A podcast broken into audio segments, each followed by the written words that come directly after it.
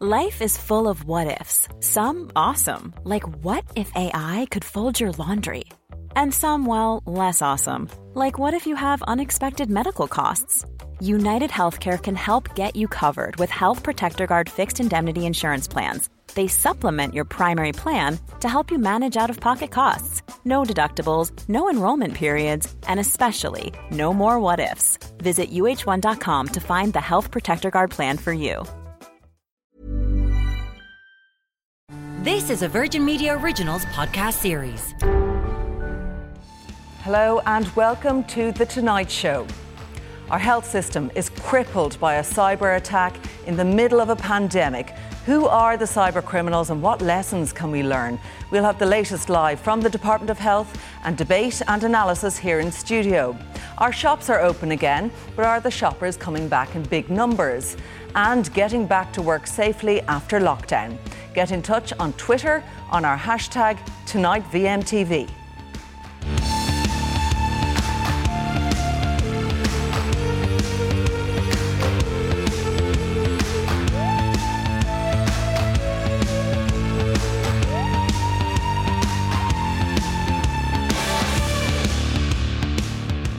Start tonight with that major security breach at the HSE, which has left parts of the health service struggling. Our news correspondent Zara King is at the Department of Health. Uh, Zara, can you bring us the very latest tonight on this cyber attack?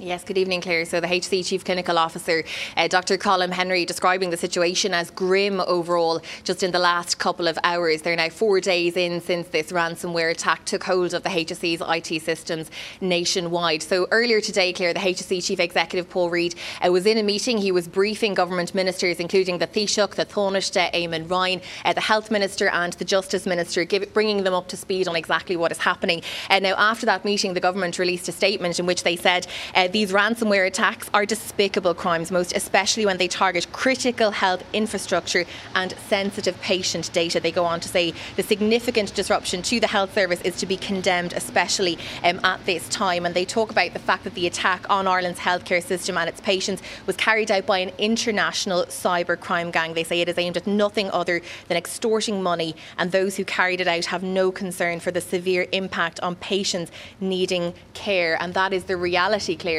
uh, on the front line across the country for both the patients and for the staff. These are uh, frontline workers, as we well know, who've worked through the pandemic for more than a year now, finding themselves reduced back to pen and paper, Claire, uh, struggling to deal with this, the fallout from this. The HSE confirming this evening that in terms of the repairs, this is going to be weeks rather than days. And the fallout too huge for patients right across the country, Zara. Yeah, that's right, Claire. And as you mentioned there, it's really difficult for the frontline workers and for the patients. Uh, this afternoon, we were speaking to some of those uh, frontline workers and some families as well. For example, uh, one lady I spoke to today has an 11 month old baby uh, who was due to have a hospital appointment, one they had been uh, waiting for, hoping to get for several months since the baby was born. That appointment had to be obviously cancelled this morning. Uh, that lady having to ring the clinic herself because, of course, the clerical staff don't have access to patients' phone numbers. So simple things like that, Claire. They can't phone the patients to tell them them exactly uh, what is happening. Now, the lady we spoke to today, uh, obviously disappointed and upset that her baby won't have that appointment, but hugely empathetic for the clerical staff, saying, of course, it's not their fault, and she felt sorry for them, but of course, she wants to make sure that her baby gets that appointment uh, as quickly as possible. Likewise, doctors and nurses and frontline workers, healthcare assistants, uh, telling us that they've had to cancel appointments. Uh, they're literally ferrying bits of paper around the hospital, uh, really sort of trying to manage with very little resources. Dr. Colin Henry saying to us this evening, though, there is no shortage of human capacity, and he praised those frontline workers who are working in those difficult conditions. So, saying to people, if you are unwell and you need to present at an emergency department, the care is there. Absolutely attend that emergency department uh, and seek that support. Just in the last couple of moments, uh, the Health Minister Stephen Donnelly taking to Twitter, Claire, uh, talking about the fact that hundreds of people are working flat out in response to this cyber attack. And he talks about that. Priorities include uh, radiation oncology, diagnostic lab services, and patient admin systems. He says while it might take weeks to get all the systems back, steady progress is being made, starting with services for the most urgent patients. So you can see there that work very much ongoing this evening. Mm, but action needs to be taken and it needs to be taken quickly in terms of finding a fix to this. Yeah, that's right, Claire. And I think, you know, at the end of the day, everyone who's possibly uh, capable of working on this is working on this. And that's what the government are saying tonight in that statement. Uh, they're talking about the fact that there are hundreds of people deployed to tackle this attack in accordance with the predetermined plan for such cyber attacks. The government adding that the necessary detailed technical work is continuing as a priority to secure and restore the HSE's uh, IT infrastructure. But Paul Reid telling Virgin Media uh, earlier this evening just about that, saying that um, they're working at the moment on getting those voluntary hospitals, Claire, up and running. So uh, things like uh, James's, Vincent's, and the Mater. So uh, there's tests ongoing through tonight and into tomorrow to try and see if they can get those uh, back up on stream. But it is going to be a massive challenge. Okay, Zara King at the Department of Health, thank you for that update tonight. Well, I'm joined now by Government TD Neale Richmond of Fine Gael and Opposition TD Bríd Smith of People Before Profit. Uh, Neale Richmond, we heard from Zara there on the extent, the fallout, the crisis that is really unfolding around this right in the middle of a pandemic. Um, how worried are government about how large scale and damaging this could be? Well, this is a, a unique event. Um, unfortunately, attempts to hack into our systems are regular. Happens to government departments, it happens to large multinationals. This is modern cybersecurity, modern criminal, um, and modern modern cyber terrorism. Let's be quite frank, what's going on here. But we do have a system, is we do have a plan for this eventuality. So it moves a four-stage com- containment, communication, assessment, and recovery. And it's now in the assessment stage, working into the recovery. As Zara said, there's a lot of essential services still going ahead. Our HSE staff are being extremely um, durable in terms of working around it. I, I read last night Anthony O'Connor, who's a regular on this show, who was able to do his procedures reverting back. It's a very serious matter. It's one that needs the full attention of the state. And as Zara said, there's hundreds of people from An Garda Síochána, the National Cyber Council, the Defence Forces, as well as outside experts working not just to find the source of this, but to get the recovery in what about when we're hearing about those really basic fundamental problems that people in hospitals can't contact patients? They simply don't have the information to hand because of this system crash. And this is what this is it's a, a shutdown of the system. And let's be under no delusion, this is attack on every single Irish citizen. It isn't some bumbling bureaucracy mess up. This is a very dangerous criminal gang who seek to prey on the most vulnerable in our society for financial gain through cryptocurrency. But what we do have is a system in the place, as Dr. Henry has gone through, where they can get things back up as quickly as possible and as the vast majority of essential services are going ahead and steadily we'll see all those systems going back on. But the information is mm. there contained and it has to be remembered that there was another attempt at the department of health that was unsuccessful. So we do have to keep working and giving them the space and time to recover this but it couldn't have come at a worse time. And you've said that that attempts to hack into the system have been regular. There's something that the government are well aware of, and this issue has been well flagged, were the government not prepared for the potential for such an attack to actually happen? So the, the threat of cyber risk has been there and well flagged by risk assessment reports for years now. And it's a global phenomenon. We're not the first country to fall victim to this attack. We've repelled many, many attacks throughout it, but the attacks get more and more mm. sophisticated, and it needs more and more cooperation between EU member states to target these gangs and put in place the quickest possible recovery. That's why this is part of the review into the Commission of Defence. That's why the National Cybersecurity Council was set up and why the funding is in place, but why really, and it doesn't matter if it's government department, companies, individuals, this is the great security threat that everyone needs to be aware of and buying into. But we did know our systems were vulnerable. Every system is vulnerable. These people are criminal masterminds. Their expertise, um, reading into the reports about how they're operating and all the different silos mm. and how there is, I hate to say, state compliance from other parts. They're happening around the world. They're having successful and unsuccessful. But for this one attack, there has been hundreds repelled by a very dedicated right. team of public servants. But this attack landed and the impact has been devastating. Bríd Smith, um, we heard Neale Richmond there saying that, you know, yes, every system is vulnerable and systems are vulnerable, but this is how we now go in place to fix it and that the systems are in place to do that. Well, first of all, there's a huge level of violence. Literally, violence has been visited upon um, members of the public and the hospitals and uh, it's extremely serious. And I really, my heart goes out to the stress that the frontline workers are, are meeting and families and patients, the stress and the pain that they're they're meeting because of this. Um, but look, I think Neale is right. There's there's criminals out there who are well able to hack uh, all sorts of systems, and we live in a highly digital, digitalized and connected world. But it is also a fact that we were warned as early back as last December that um, by Microsoft that the system was outdated and not protected enough in the HSE and that it needed to be upgraded. And when I heard about this first, I thought immediately, I wonder was the HSE under resourcing its technological system, like it under resources public health doctors, like it under resources public uh, beds, like it under resources all of the public health. And, and COVID showed us the gaping holes that appeared in our public health system when we ran into a crisis. And now we know that they actually did under resource the HSE's uh, cyber security system. So that's where the problem lies. And I'm not saying that to be mm. just oppositional. I'm saying that you have to acknowledge that there was a problem. And now people are working very, very hard to deal with it and to get us back to okay. somewhere safe. And that's really important. And we have to thank them for that.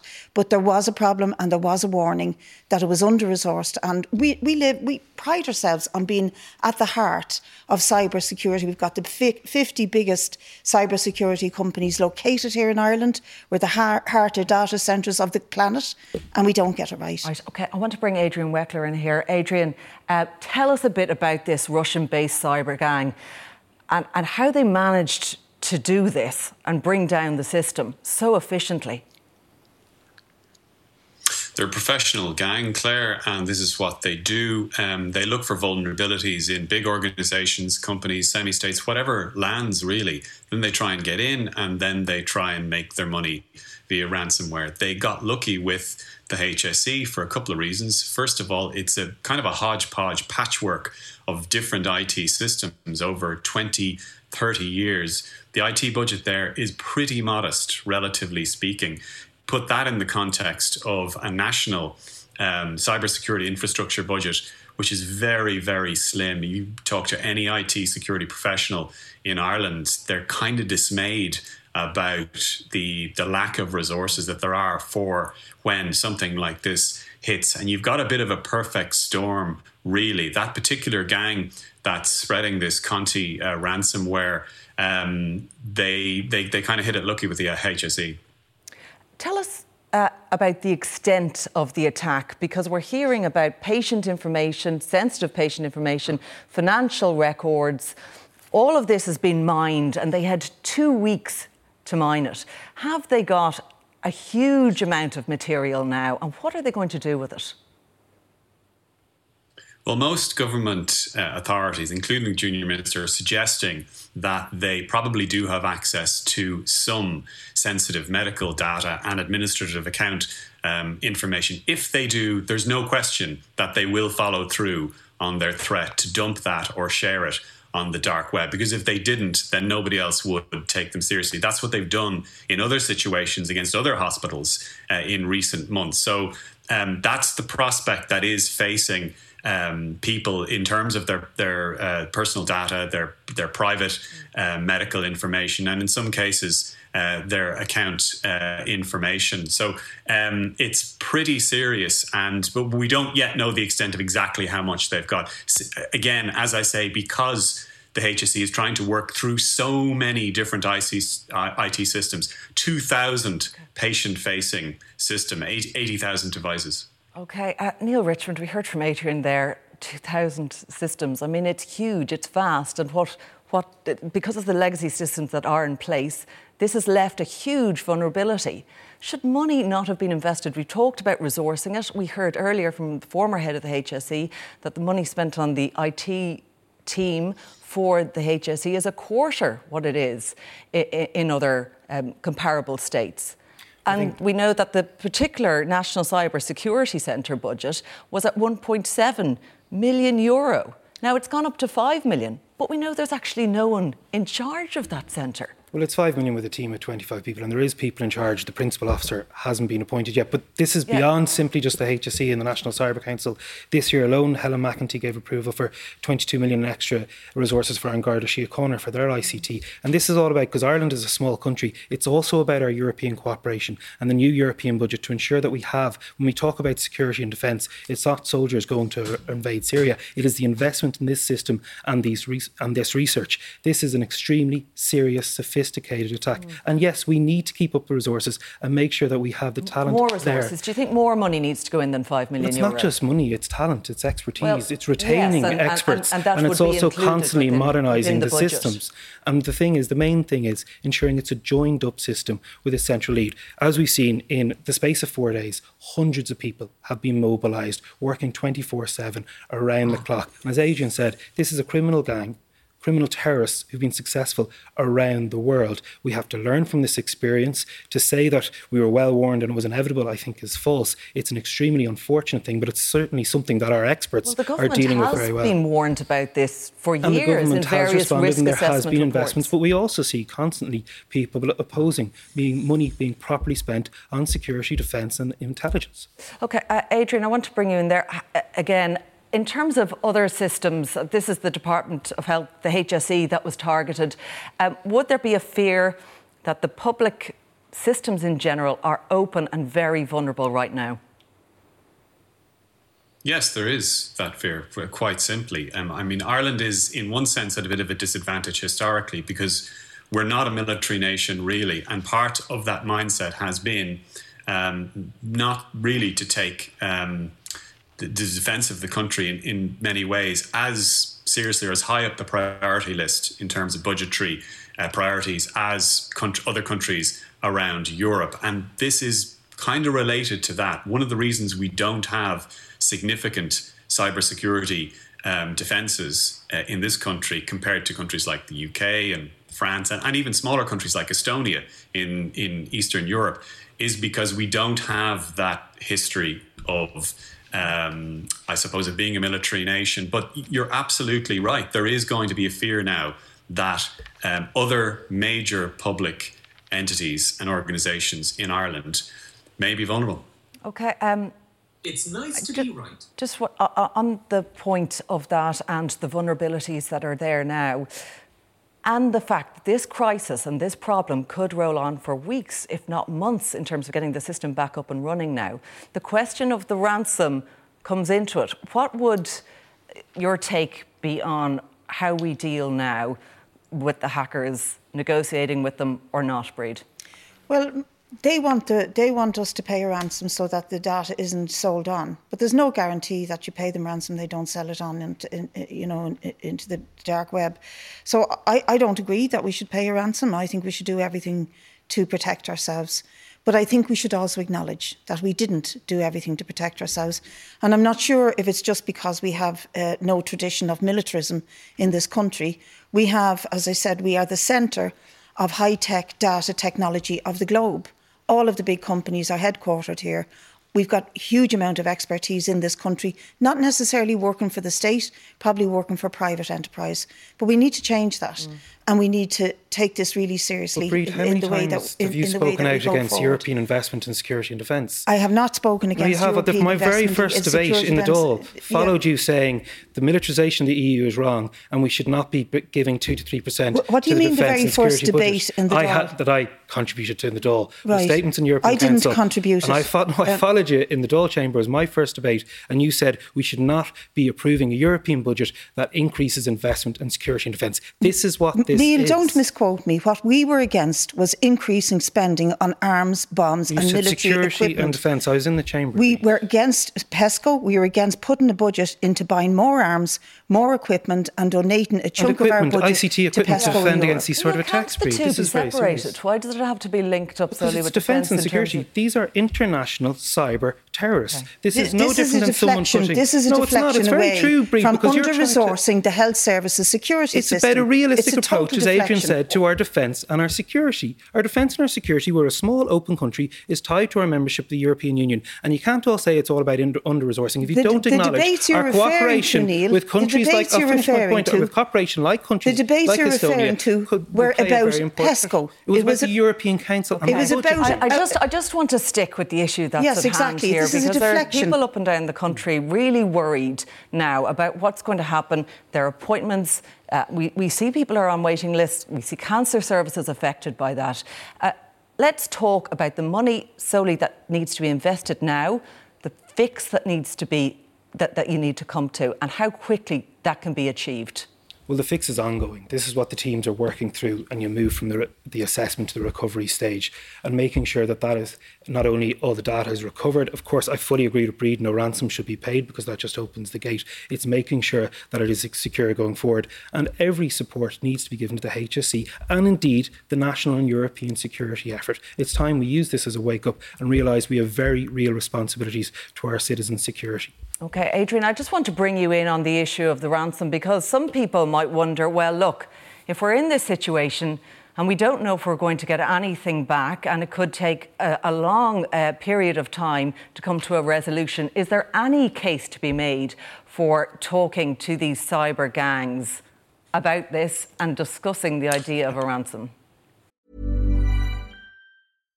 This podcast is brought to you by eHarmony the dating app to find someone you can be yourself with.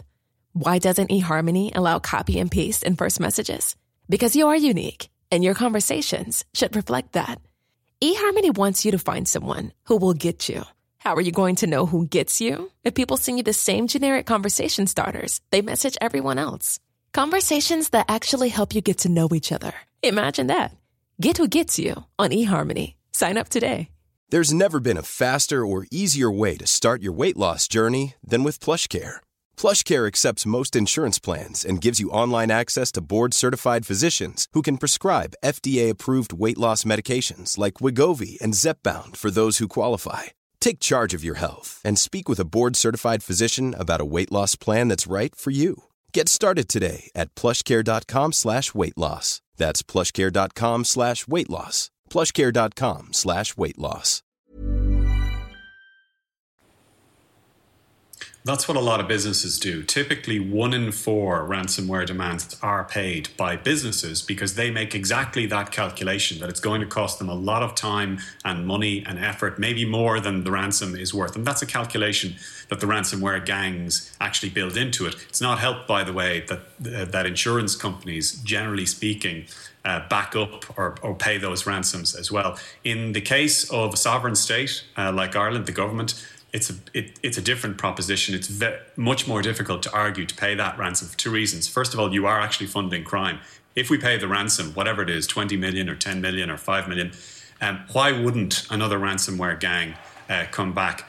And, uh, and and I mean, so so it's an ethical uh, question as well as a procedural question. Also, even if you pay the ransom, you may not actually get quick access to the data. We saw that last week in the Colonial Pipeline ransomware attack in the US, uh, where they did pay a ransom of $5 million, but the decryption key they got to unlock the data was so slow and so ineffectual, they ended up having to reboot from their own backups uh, uh, mo- uh, an awful lot of the, uh, the, the data anyway. So it's not always uh, the best situation. And there is no quick fix solution. Adrian Weckler, thank you for joining us tonight. Now, coming up, uh, my thanks to Bríd Smith and Adrian Weckler and Neale Richmond is staying with us because coming up, retail therapy as the shops reopen again. What next for the future of retail in a changed shopping landscape?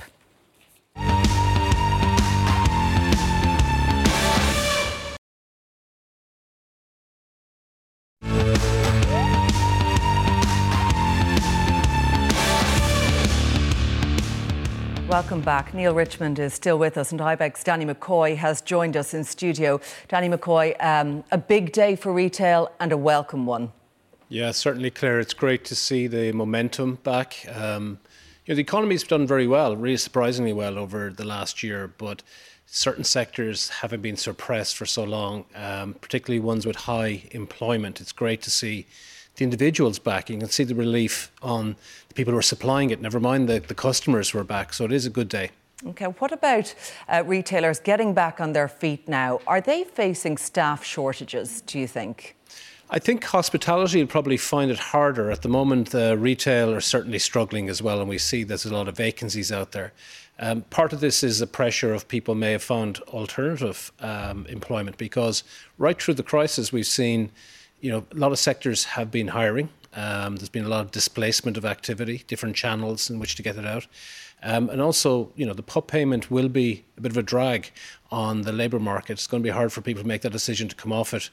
Perhaps, you know, precariousness in terms of wondering will need to be shut down again. So I think that small, gradual build-up has been important. Uh, you know, not to rush the fences on these things, but to have a clear, steady guide to all people coming back. And I'm sure later on we'll talk about the office as well.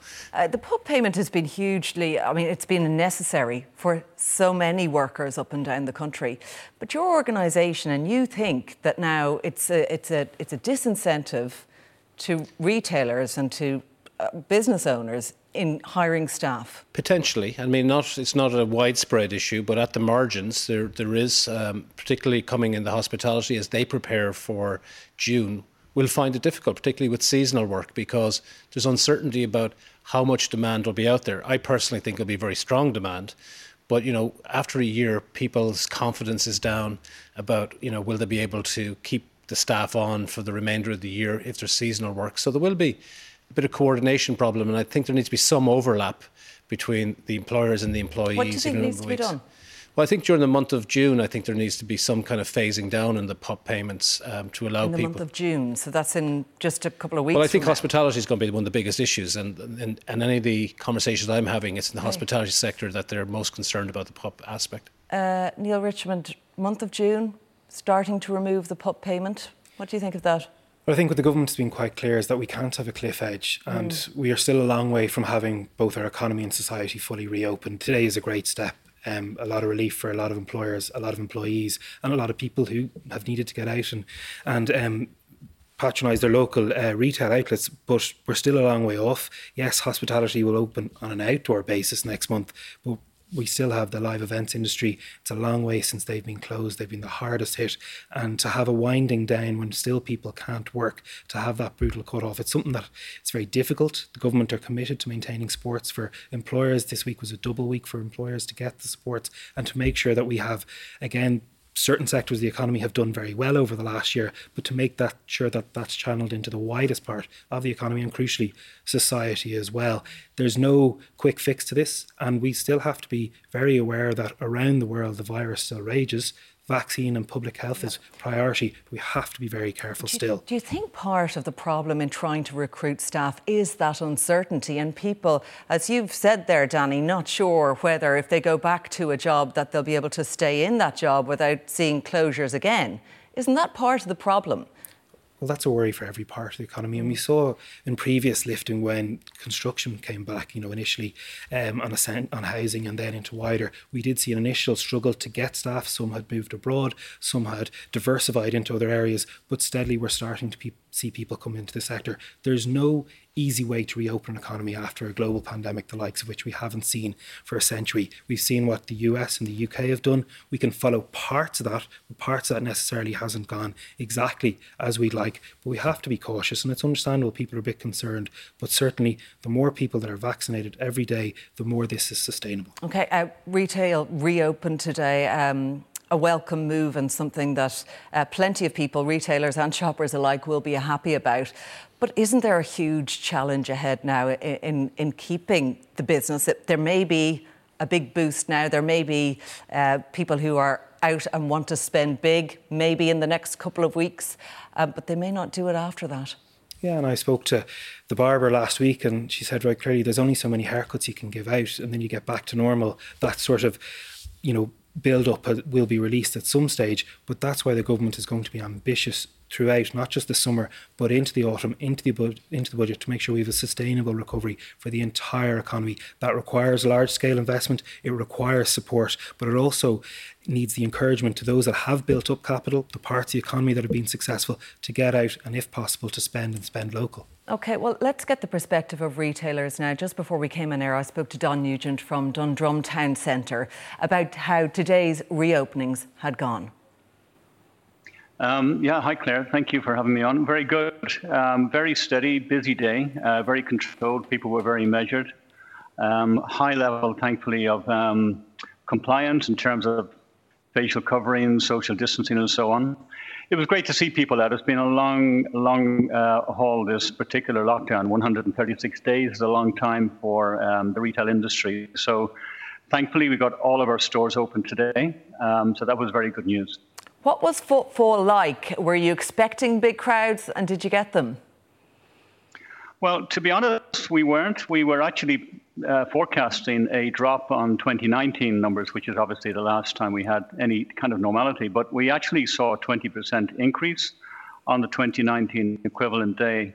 But because we were open till nine, it was well spread out during the course of the day. We had um, a lot of interaction with um, uh, customers during the course of the day. A lot of some people came in early to get out early. Others came uh, when the kids were dropped off to school and a, quite a busy evening. Um, probably slightly younger uh, age cohort in the evening, but um, it was very good to see people in and lots of excitement. Like people were in really good mood. I think there's a lot more confidence out there now because the uh, vaccine rollout is playing its part in giving people a little more assurance.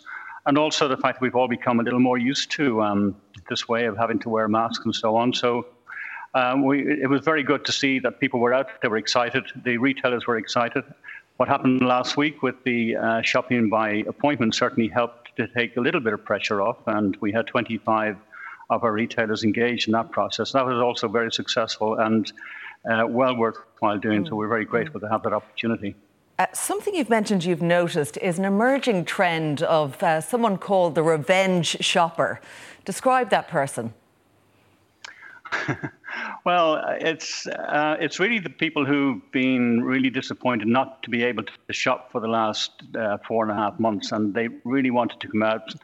Some people use the expression, expression with a vengeance, um, and we, we saw that, but in a very nice, controlled, and measured way. But people were so anxious to get out again. We could see it last week, in fact, when we had the um, shopping by appointment, how keen people were to get appointments in many of the stores, including well documented uh, Penneys and Zara stores. So they, uh, some people were out with a vengeance. That was the revenge shopper, but it was it's meant in a very positive and uh, and respectful way. But are they spending more than you would usually see? Is that what you're finding? Yeah, we found that last week. I mean, some of our retailers found that the average spend in shopping by appointment is uh, uh multiplied by a factor of at least three um, on average. Um, because people were, uh, they had more time, they weren't under uh, specific time pressures.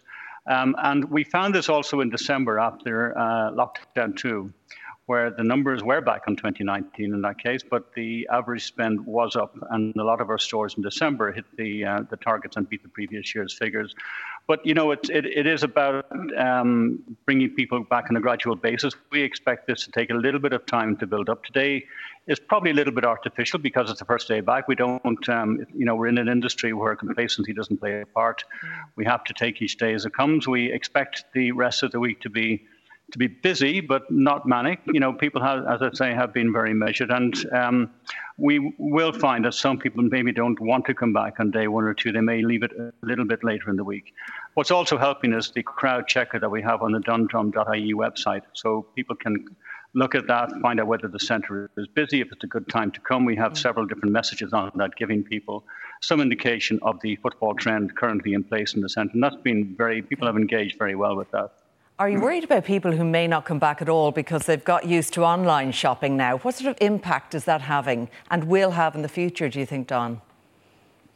Well, uh, you know, over the last number of months, Claire, people had no option. They couldn't travel, the shops weren't open, online was really the only option for them. But there's a couple of things on that we would we would uh, say. One is that uh, we are by nature a social animal. We like to meet people. We like to go out. We like to enjoy the shopping and leisure facilities that places like Dundrum offer. But also, um, we find that people like to touch and feel product. You know, the, the, the, expression on people's faces today when they came in and saw new spring summer merchandise was so refreshing. And it's very hard to uh, to get that sense of and that experiential sense on, on an online experience. You know, and what we did see today, the, the only kind of negative we saw was the, the volume of online purchases coming back for refunds or exchange because you don't have that problem really when you have it and you can see it and touch it and feel it. You know it's going to fit. But um, I, so I, we don't. I, online is always going to be here. It is uh, something that's very important for our retailers who are op- uh, operating in an omni-channel um, sphere. So um, we think it's it's it's going to settle at a certain percentage, but there'll always be room for uh, uh bricks and mortar shopping. Well, uh, Don Nugent, best wishes for the days, weeks, and months ahead. Thanks for joining us on The Tonight Thank Show. You, Good news for shops today, good news for shopping centres. Um, but it's, it's going to be a challenging and a tricky time ahead, isn't it? I mean, that bounce that we saw last year when the shops reopened didn't seem to be as big today. Well, it's only one day, but look, I've no doubt. But it could be an indicator, really, of, of where, no, where, I, no, I don't agree. You disagree? No, absolutely. We see it in the incomes levels. You know, um, the income tax returns are up in 2019. Incomes have stayed up. We've seen nearly 18 billion of kind of forced savings in the economy. If anything's going to happen here, it's going to be a deluge on the demand side, and that makes the supply side, you know, having the people in place, all the more important. Um, I wouldn't doubt that we'll see a huge demand, but people may be frustrated in this experience economy. You know, people want to find those experiences, there's going to need to be people to serve them. And so we may have some mismatch over the summer. And I think that's something, you know, it's a good problem to have compared to where we've been. But we just need to get that coordination right. And the more slowly we build up and release things back out over the next number of weeks, I think that will really be helpful.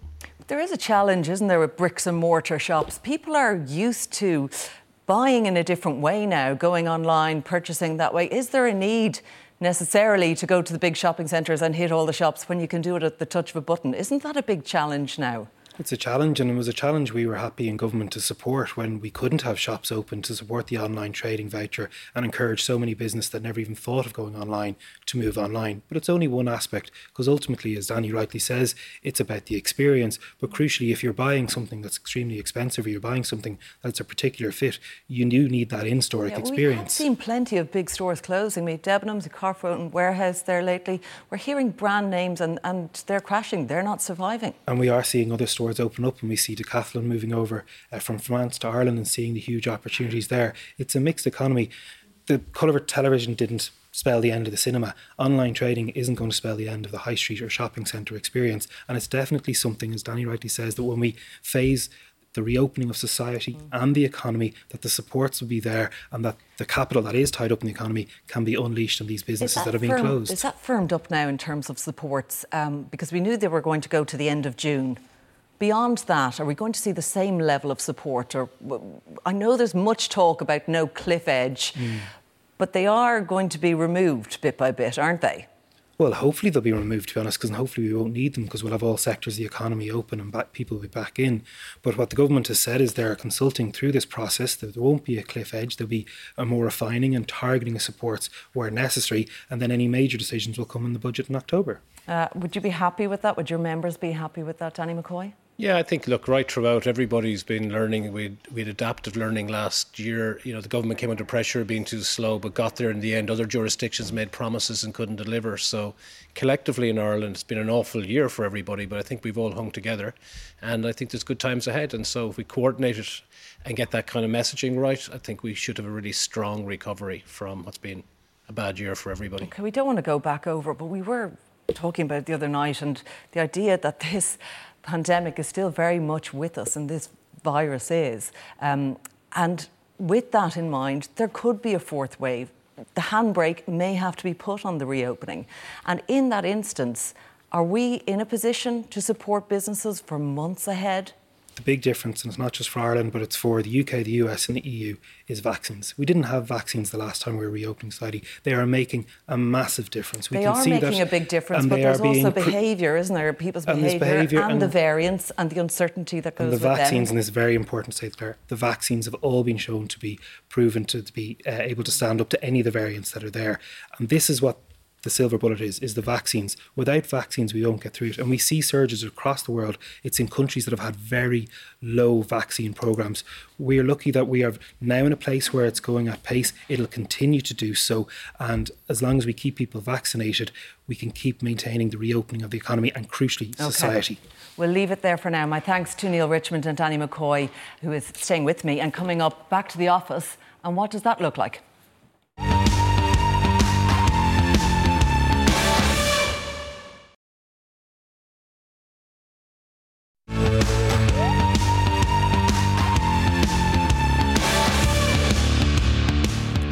Back. Ibec's Danny McCoy is still here with me, and I'm joined by HR consultant Caroline Reidy from the HR Suite. Uh, Caroline, I'll come to you first. There are renewed calls now as the country starts to reopen. When will we get back to work? And the calls mainly by employers to get employees back to the office. What do you think uh, the future of work looks like following this pandemic? Uh, I suppose the last uh, year and a half has springboarded us into a new world of work. Remote working became a crisis response, but it's something I think that's going to be here to stay. I think in time it's going to be a hybrid model.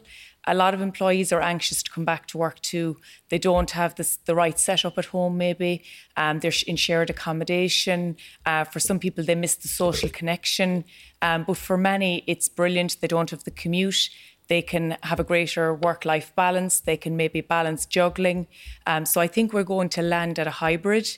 But I think we need really good training for managers and really good supports if we want to do it right, rather than just the short term response. Because the framework needs to be there, doesn't it? I mean, people didn't know in March of last year that when they sat down and pushed aside um, something on the kitchen table to make way for a laptop, that they would still be sitting in that position. Um, more than 15 months from now. How will companies go about that and do they need extra supports to get there and, and get uh, employees on board with this new idea? I think a lot of organisations are already starting the process, Claire. I think the consultation process of employees and involving them in the journey, I think for a lot of people, it'll be individual needs to suit individuals. I think it's going to be a very good retention tool. And the government have started consultation around the remote working uh, strategy but things like broadband being improved in certain locations, things like ergonomically making sure people have the right work set up and also have the option to still, you know, link in with colleagues and there's a social connectedness there as well. So there's a lot of ingredients required to make it work well for both the managers, the organisation and the employees. This hybrid model that's being proposed is something really that the country and globally people have been b- bounced into. Would you agree that it's, it's a good plan now? Well, certainly, as Caroline said, it's going to be the future. In fact, the survey we out today said over three quarters of the employers believe they will be doing hybrid in the future. I guess one of the things is we're reversing out of the kind of emergency measures, and the default has now gone to the home for office based workers, anyhow. I would like to see, you know, in reversing out of that, that we default as much back to the option that, to be there from the past, that you can go to the office and then decide the blend. It's just where the default is at the moment because for employers, and, and IBEC is a relatively big employer as well, trying to coordinate all of this is really difficult. Um, and so, you know, I'm sure we will blend, but what days will people be in? Will they be with the right team when they come in? So there's a lot of factors to be coordinated here. So I think we need to get back first and then determine the future when arrangement. you say back, are you suggesting that anyone who before now went into an office come September should go back to the office and then that their the boss can decide, okay, yeah, you can stay home for a couple of days a week if that suits you, but you know, right now the default should be to have everyone back in offices well, again? The de- well, the default is to stay at home because of a public health crisis we actually haven't come to what does the business need as well as the employees. And I think there's kind of a rush to say, oh, this is the new normal, and the capacity to go back to the office is kind of being diminished. Now, if people truly want that, that would be fine, but you will see people will want to go back to the office. And for employers, there will be double costs here. There'll be the costs of the architecture for home as well as in the office. And if, if, if the trade off here is about these establishment costs or other type of costs, including wage bill, will come into play. Caroline, do you think that's true? Do you think a lot of people want to go back to the office and because of issues they may be facing at home? Like, what challenges are there for people right now? I know it may seem obvious to a lot of people sitting at home saying, yeah. I can tell you exactly what the challenges are, but what are the pertinent ones really that need to be addressed? I think we need clarity from an organisational point of view. What, are, what is the proposal? We obviously don't know the rollout in terms of dates as to what that looks like yet as we move through this return. And I think once we have a bit of clarity on that, that will help. I think we also need a really clear policy to help people be clear if you want to request a hybrid model or you want to request remote working going forward, what does that look like for you?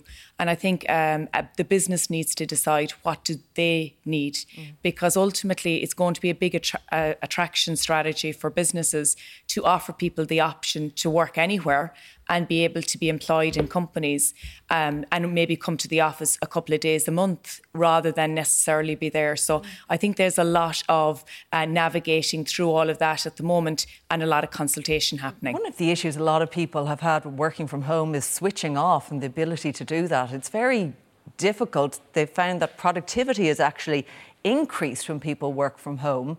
The calls never stop and it's it's hard to balance your life. Absolutely. And we've recently just had the right to disconnect a new code of practice um, introduced, which builds on what's there already with the Organisation Working Time Act to give people that clear responsibility of being able to say, look, we not we want you to take your breaks, we want you to not be interrupted in the evenings.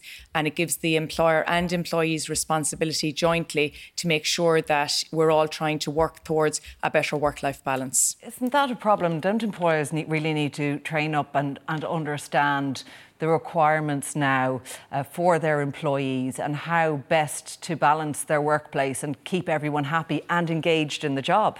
Indeed, and I think a lot of this uh, conversation is about the employer and the employee, but the customer is also a significant factor here. So we, you know, there's, there's a lot of parts to be coordinated here. What issues do you think, what challenges have been, been faced by people working remotely in, in, in terms of customer service you mentioned? Well, well, it depends on the stage that they're at as well. Obviously, new people to organisations won't have had the capacity to actually build up a kind of a team spirit or know how things are done in an organisation.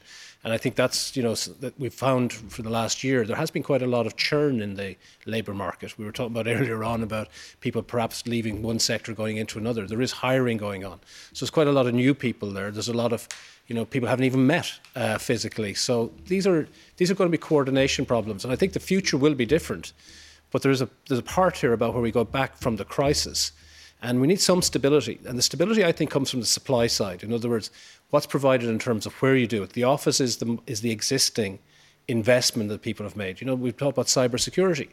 Issues around that take place when it's it's disintermediated to the house. We've also seen the issues that Karen has talked about, the right to disconnect uh, working time directives, all of these coordinations will become big issues fairly soon. This churn that Danny mentioned, churn being obviously people leaving a job, finding another, not staying long at the company, is part of that linked to a lack of engagement, say with regard to pay negotiations or you know, consulting with their employer about problems they may be having around communication on the job in this new world? I think a lot of managers for them, this is something that they aren't trained in. Dealing and managing with somebody who's working remotely versus somebody who's in an office is a whole new ball game. So I think training the managers and also working on making sure the culture is you know, sifting through through the remote barriers is a, a, difficult challenge for everybody to navigate at the moment. Caroline, Danny, thank you both, and that is all from us. Our program is available as a podcast, and the next news here is on Ireland AM in the morning. From all the Tonight Show team, take care. Good night.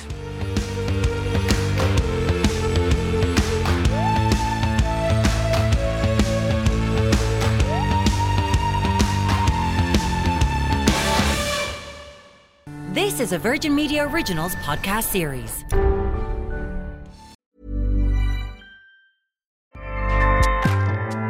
ACAST powers the world's best podcasts Here's a show that we recommend.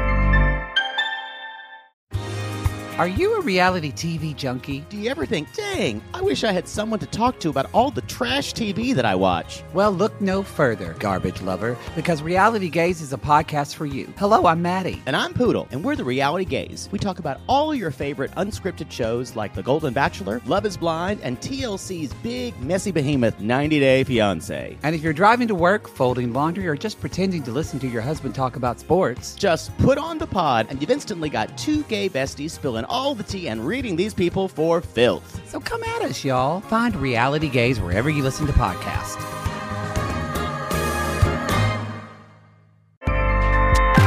ACAST helps creators launch, grow, and monetize their podcasts everywhere. ACAST.com.